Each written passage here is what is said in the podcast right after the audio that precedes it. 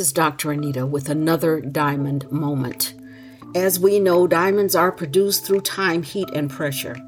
What we use, those raw stones, for determines what their value is going to be. And nothing in its raw form is ready to be utilized until it is processed. We've been talking about communication. We've been talking about, do you talk more and listen less? Are you always talking and not listening? Are you aware of the words that you say and how you're using them? Is your communication accurate in terms of what you are trying to convey to someone else? And if it is, how are you being received? How is what you're saying interacting in a one-on-one conversation with someone? Are you at, do you have good listening skills? Are you waiting for this, the other person to stop talking so that you can begin? Or are you actually taking in what they're saying to you in order to be able to either bring about a greater understanding or an element of healing in the other person's life, or maybe even in your own life? Sometimes we've asked people questions on, why did you do that? And we never stop to hear them, to really listen to them when they tell us why, when they tell us what was going on in their minds, in their hearts, and why they uh, did what they did, whether it was affirming to us or whether it was detrimental to us.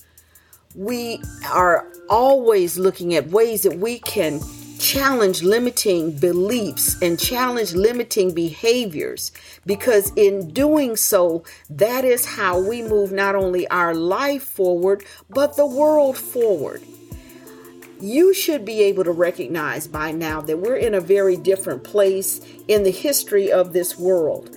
Uh, For those that I have the opportunity to inter- interact with most frequently, we say all the time, we went through not just a uh, epidemic, but we went through a worldwide pandemic. Many, many people are no longer on this earth in the form that we knew them. They're no longer here. And for those of us who were, who survived that pandemic, are we supposed to continue doing the same thing in the same way? Are we supposed to just go back to life as usual? Or are we supposed to move our lives, our cultures, our uh, countries, our societies forward? If we've been able to gather any information because we listened, as opposed to we're so busy negating what was being said that we haven't learned anything, are we at a place where our listening can cause us to be able to move forward in where we go? Right now, again, we're at a place in history, and not just U S history, but world history, where people are consistently speaking, but are they being heard? All around the world, cultural norms are being challenged because the people are speaking and they may not be being heard. The way that countries have governed themselves may be at a place to be reevaluated. We talked uh, previously about the fact that no matter how much we like it to be, we're not going back to the nineteen twenties, thirties, forties, fifties, nor sixties. We're not going to be going back. And so when people insist on positioning you in a point of history that no longer exists, we need to listen and understand that that place is no longer applicable or appropriate for where we are now. When we look at our world and we see people who are willing to die in order to protest where they are, when women are wanting more independence over their own selves. And a segment of their societies have determined it doesn't matter, you're going to stay where you are, and I refuse to allow you to improve. We have to realize we're at a different place in our world and in time. And listening is so very, very important. That's why we've had uh, four other or five other episodes about listening, because we're not listening. And until we listen, we cannot correct the ills of society. We cannot heal people. We cannot move forward. We will always be at odds. As Scripture tells us, how can two walk together except they be agreed? If relationships, if in relationships you're not being heard, how can you continue in that relationship? When we're looking at uh, the the environment of our governments and people are talking and no one is listening, how can we move forward until we listen?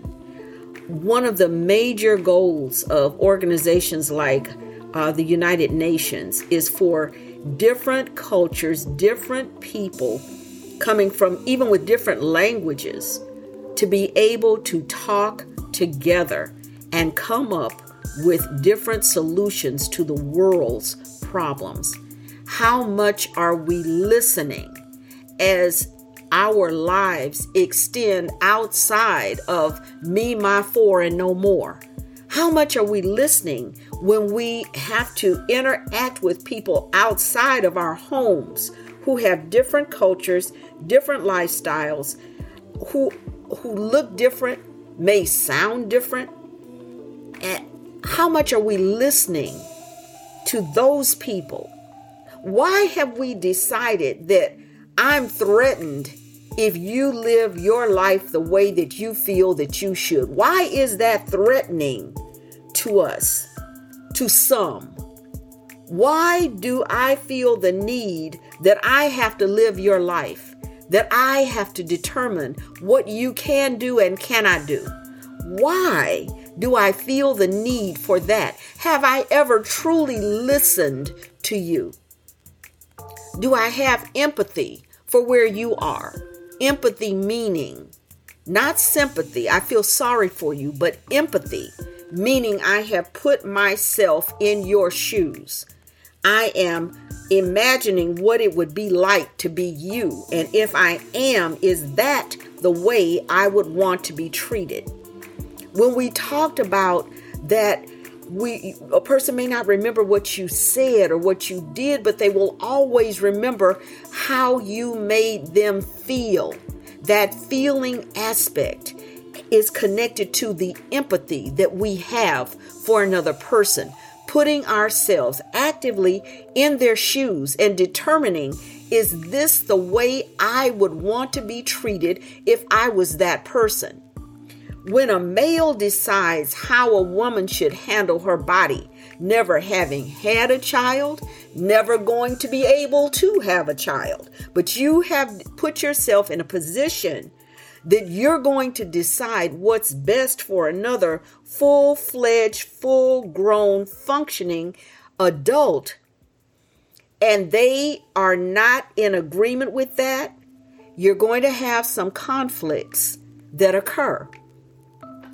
When people are telling us who they are and we're not wanting to believe them, is it their fault for the outcomes in our lives, or is it our fault for the outcomes in our lives? When we're asking ourselves tough questions, we also have to ask ourselves why we do the things that we do. Why would we feel threatened at someone living their life? If I'm not going to experience the consequences of their behavior, why am I so invested in the way that they live their lives? Why do I feel threatened by somebody being able to be who they are? Why am I so involved with looking at their plate that I'm unable to appreciate what I have on my own plate? When we're talking about, are you talking more than you're listening? Are you talking and never listening? Are you only listening for a break so that you can have your opinion heard? You can do things your way. If you have not considered the fact that there is healing in being able to listen, it may account for some of the issues that are taking place in your own relationships. How is your relationship with your children? While you're deciding what takes place outside of your home, what's taking place inside of your home? How is your relationship with your significant other? Because while you're deciding what somebody else can do with their bodies and how they have to dress and act and live, what's going on in your own household? How are you handling the things that take place that are truly under your discretion? Are you listening to the people who sleep right next to you or in the next room? Are you listening to them? Do you really know how they feel? Are they able to come to you and receive the healing that they need? Or if they come to you, will they be further injured? What do you know about them really? It, are, are you working on an antiquated idea of who they were three, five, ten, or even last year? Maybe they have changed. Maybe something has taken place in their lives that have caused them to change. And they're attempting to talk to you about it, but you are so stuck on them remaining where they are, you're not able to hear them. And when you're not able to hear them, what is that doing to them?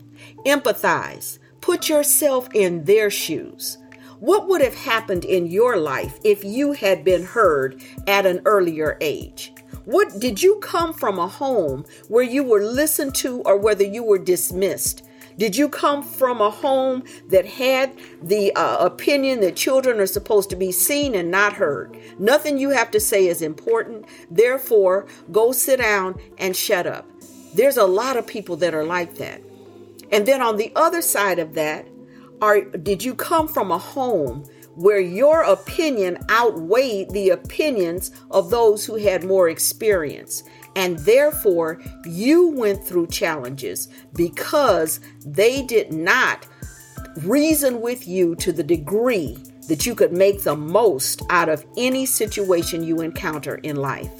Listening is vital to being able to move your life forward, and you have to You must challenge the belief that it doesn't matter, that what people say doesn't matter, that what you think doesn't matter because it was not appreciated previously. So you just stopped expressing your ideas.